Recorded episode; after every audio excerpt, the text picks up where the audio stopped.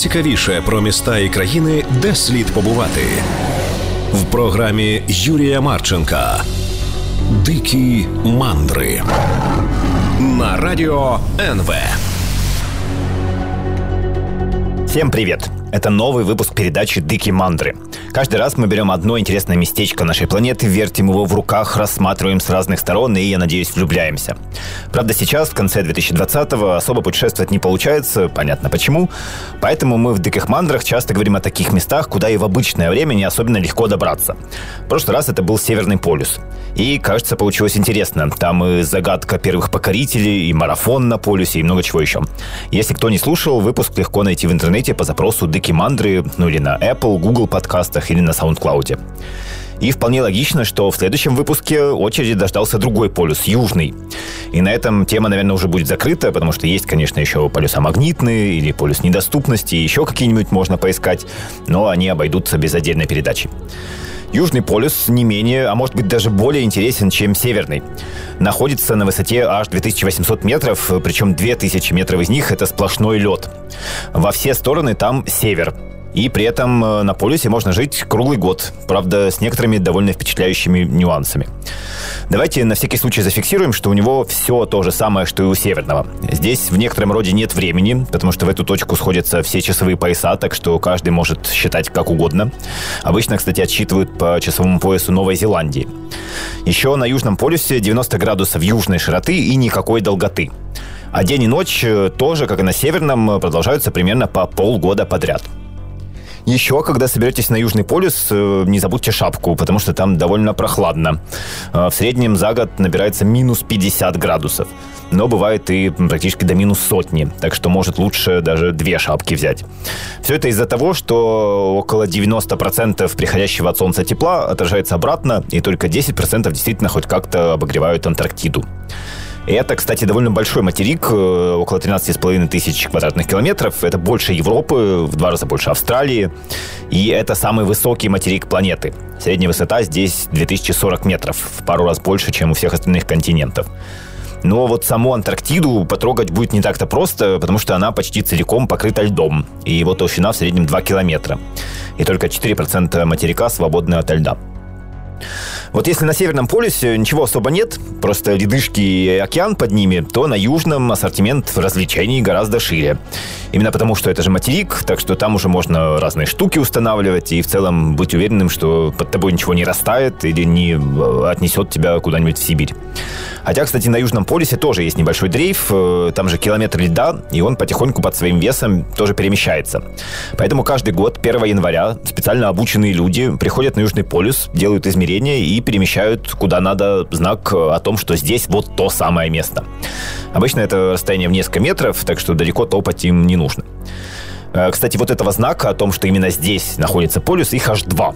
Один – это табличка с надписью «Географический Южный полюс» с координатами и датой установки. Еще там рядом обычно американский флаг и какая-то не особо обаятельная металлическая палка торчит из снега. Это вот как бы официальная географическая точка. А совсем рядом находится еще церемониальный Южный полюс. Это более фотогеничное место, собственно, оно как раз для фото и нужно.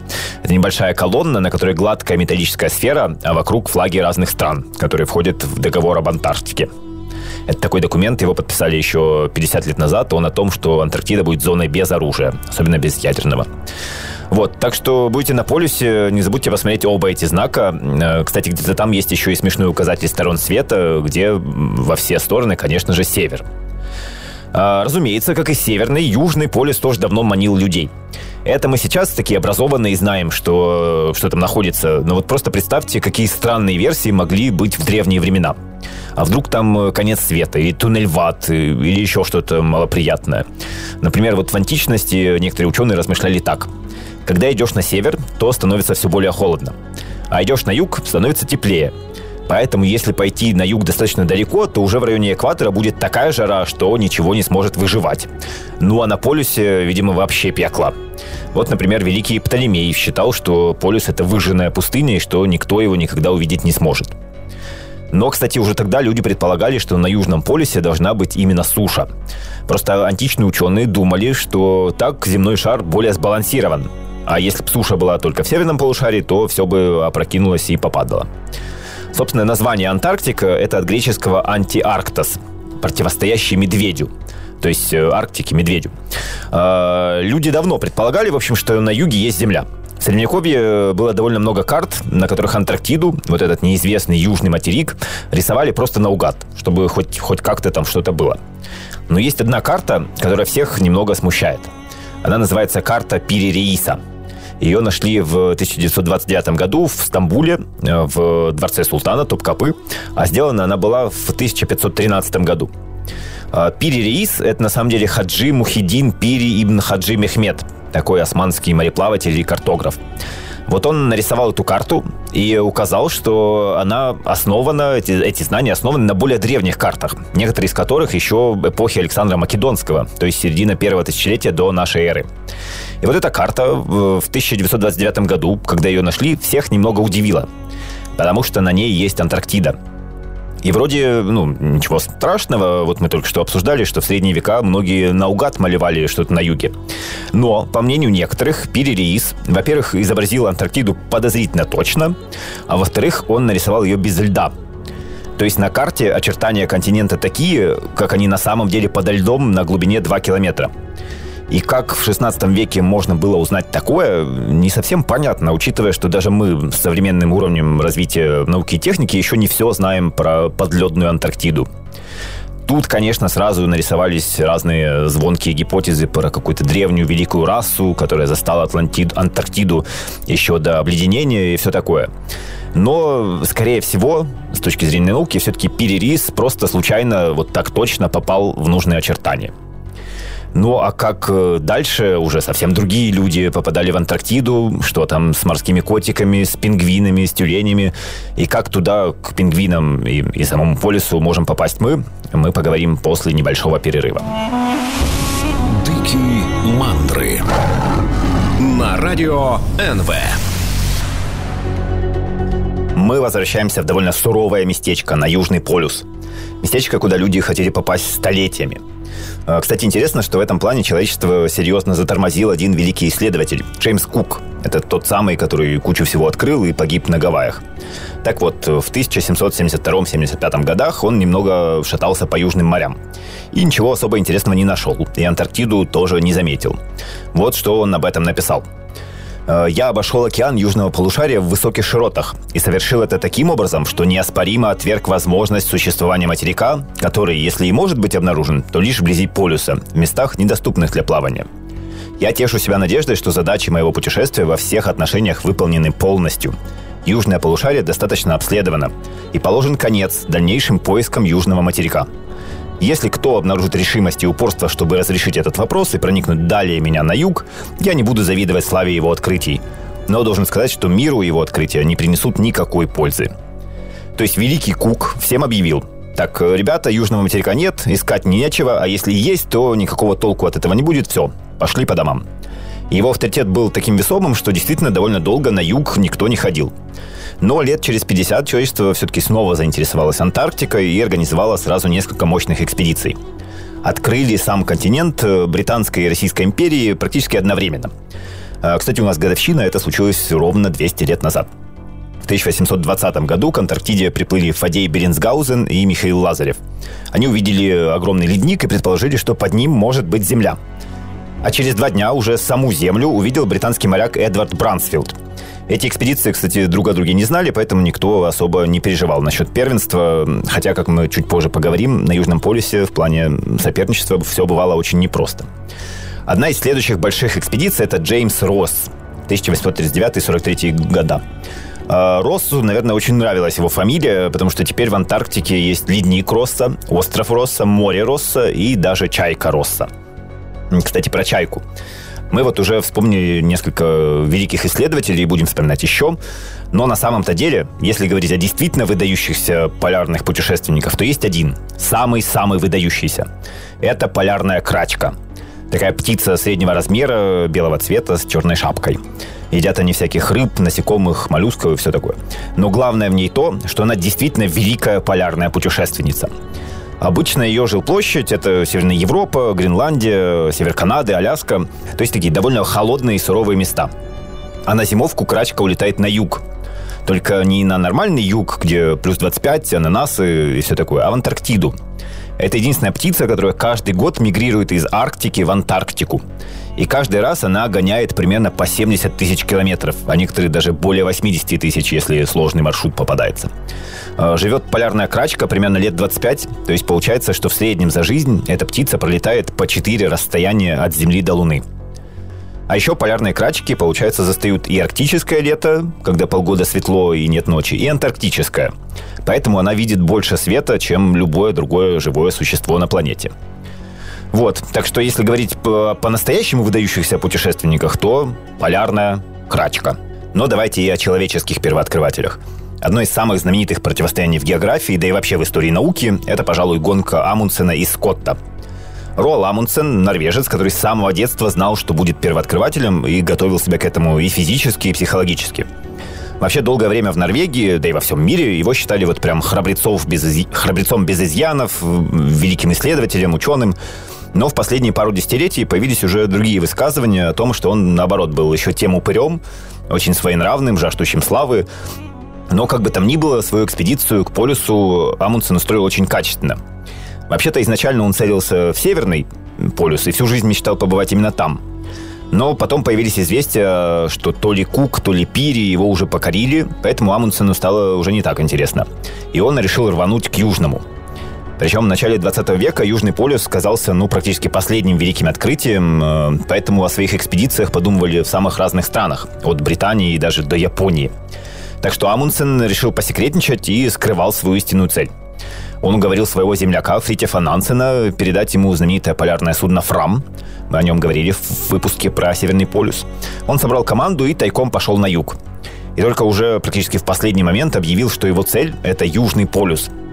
И даже отправил своему конкуренту Скотту телеграмму. «Имею честь сообщить, Фрам направляется в Антарктику. Амундсен». А, что интересно, в команде не было ни одного медика, хотя обычно в экспедициях это же обязательная должность. У Амундсена на это было несколько аргументов. Во-первых, серьезные травмы или болезни вот в походном режиме вылечить все равно ни один врач не смог бы.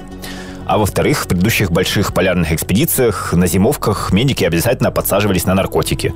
Потому что только у них был доступ к аптечке, а там, например, морфий. И вот что еще делать на долгой зимовке, как не употреблять разные вещества. А, правда, помощник капитана по фамилии Ерцен а, прошел курсы по стоматологии и на фельдшера, поэтому умел кое-что, кое-как делать. Амундсен писал об этом так. Удивительно быстро и уверенно Эрцен справляется с самыми сложными случаями. Всегда ли его лечение шло на пользу пациента – это другой вопрос, который я оставлю без ответа. Но зубы он рвал с ловкостью фокусника. Раз – он показывает пустые щипцы, два – в этих щипцах уже торчит большой коренной зуб – Судя по крикам, операция эта проходила не совсем безболезненно. И что интересно, это сработало. Э, врач вот в этой экспедиции Руала Амундсена действительно не понадобился, хотя, казалось бы, полюс и такая холодрыга. А самая серьезная болезнь э, оказалась геморроем у самого Амундсена.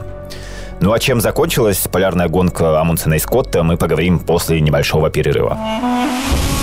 Дикие мандры на радио НВ.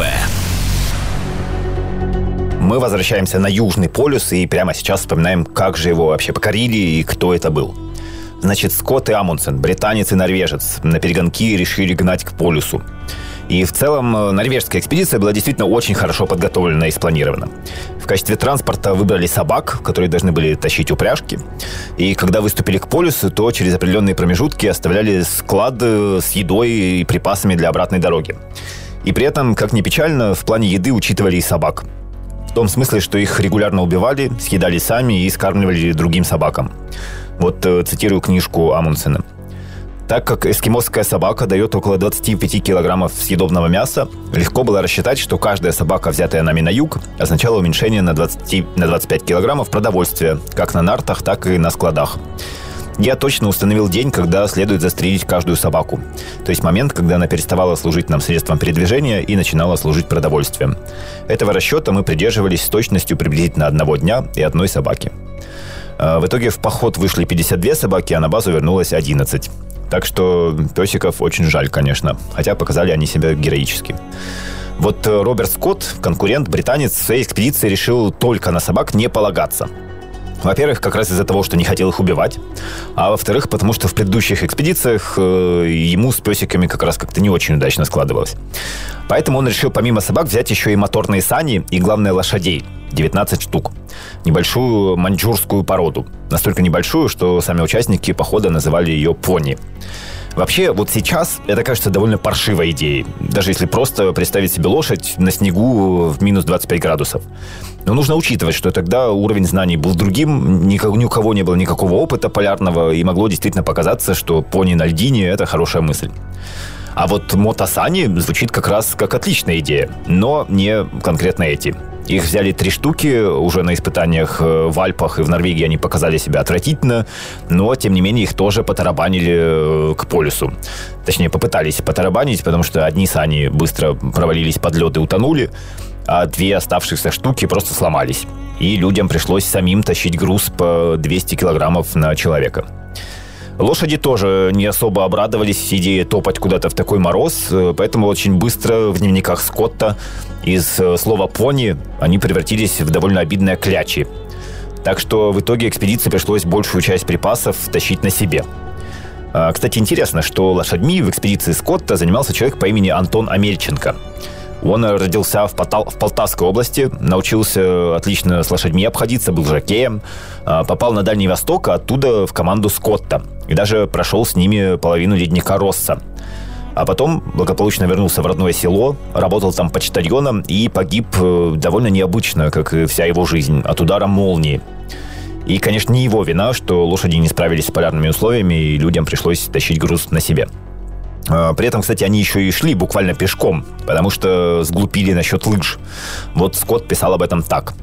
«Везде такой рыхлый снег, что при каждом шаге уходишь в него по колени. Одно средство – лыжи, а мои упрямые соотечественники питают против них такое предубеждение, что не запаслись ими. А как можно так спланировать экспедицию, что люди шли по снегу без лыж, не очень понятно, но ладно уж. Э, в общем, если у Амундсена получилось все четко спланировать, то у Скотта как-то получился сплошной бардак. И э, пони начали гибнуть еще до начала похода даже. Канистры с керосином были не герметичными, поэтому топливо всю поиспарялось. Э, питание было не идеальным, и люди стали болеть цингой из-за этого. И тем не менее, просто героическими усилиями он смог дойти до полюса – правда, тоже немного нелепо, потому что на финальный бросок должны были идти вчетвером, а в последний момент взяли еще одного. Но еды так и осталось на четверых.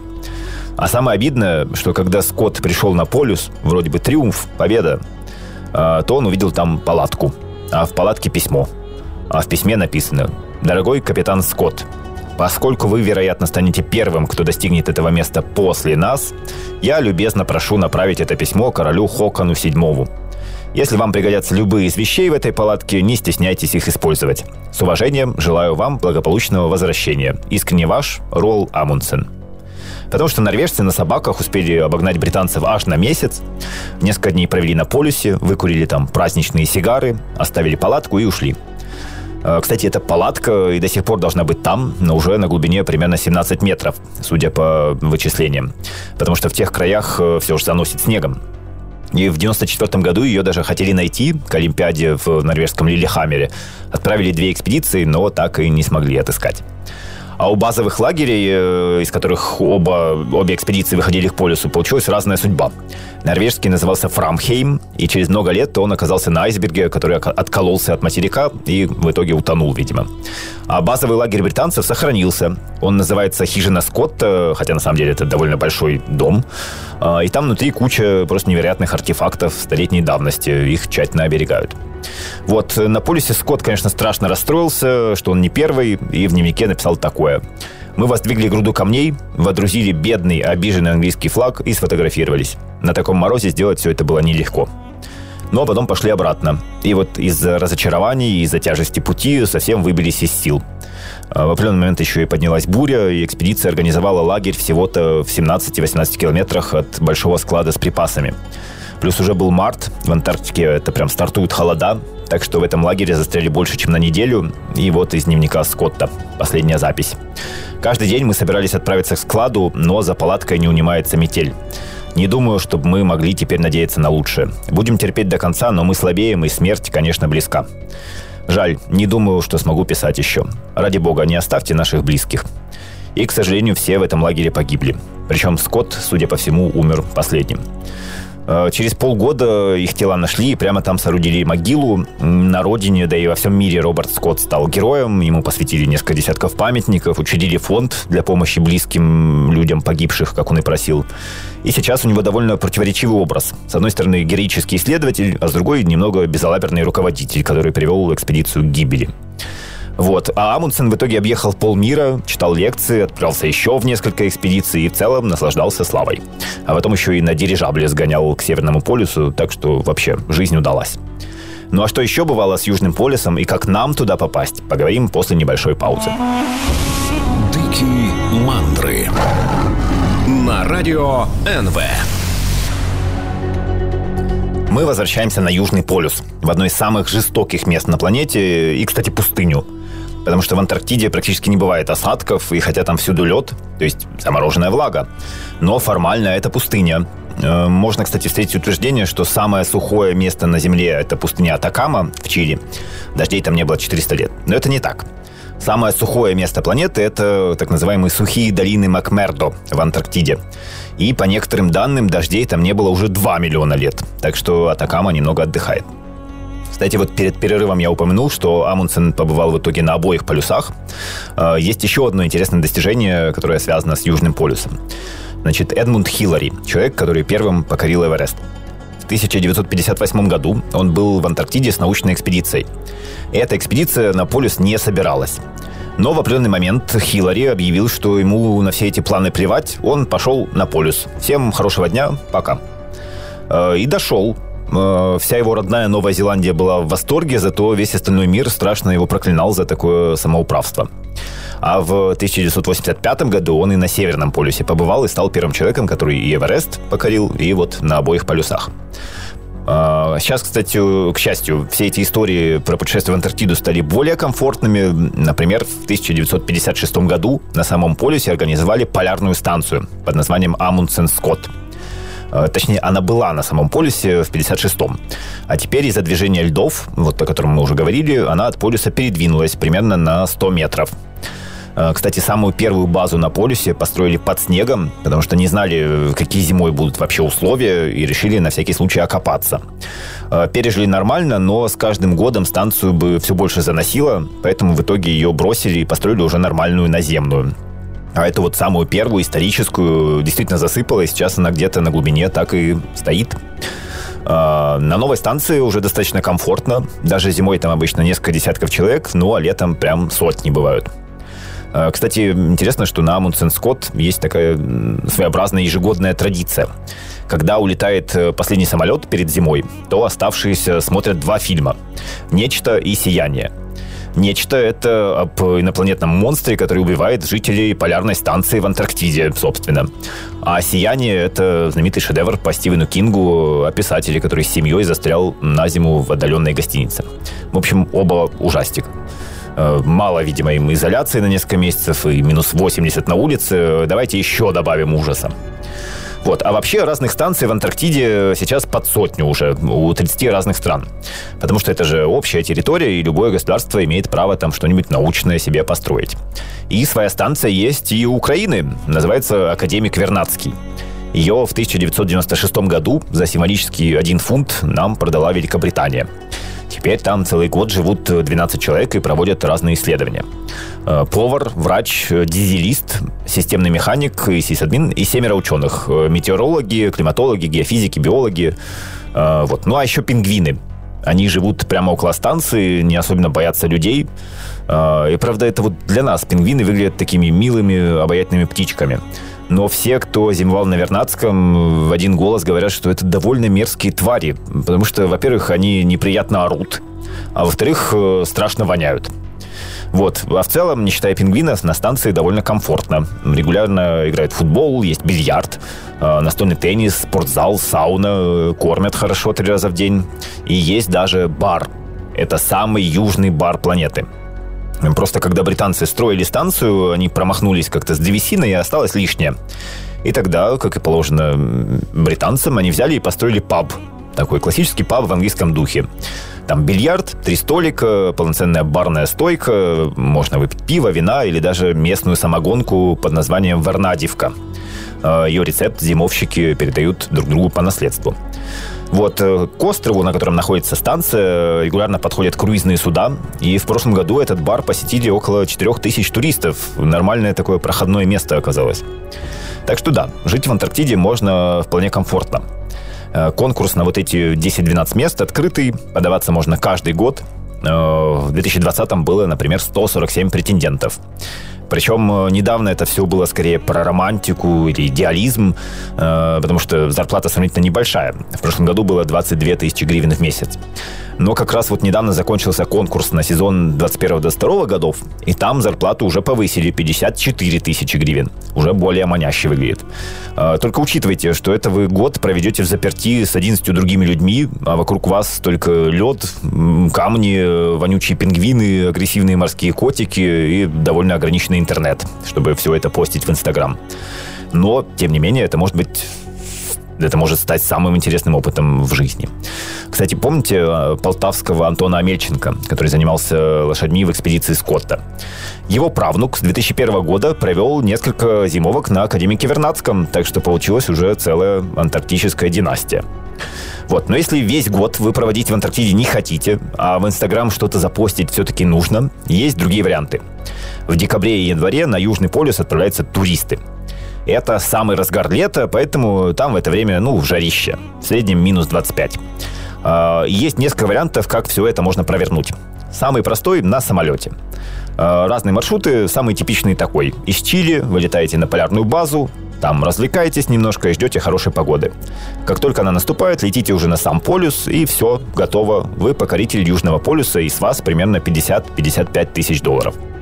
Другой вариант. Вы тоже из Чили вылетаете на станцию, там вас готовят и на самолете перевозят в точку в 111 километрах от полюса. А дальше вы несколько дней шуруете на лыжах к нему, и уже оттуда вас забирает самолет. Все, вы покоритель, с вас 66 тысяч долларов.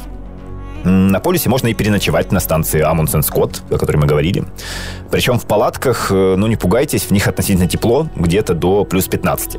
Хотя ночью, если на базу падает тень от горы, то в палатках может тоже становиться прохладно. Есть душ, э, Правда, на человека только по 30 литров воды. Это, если что, примерно на 2 минуты душа. Не особенно отмоешься. Но зато просто представьте, как это потом будет звучать даже для вас самих. Вы сходили в душ на Южном полюсе том самом месте. И в этот самый момент, возможно, не будет на всей планете человека, который бы находился больше на юге, чем вы. Наверное, это приключение стоит того, чтобы немного пожертвовать комфортом. Ну а это был Юрий Марченко, Дыки Мандры, и до встречи через неделю в уже совсем другом местечке. Дыки Мандры на радио НВ.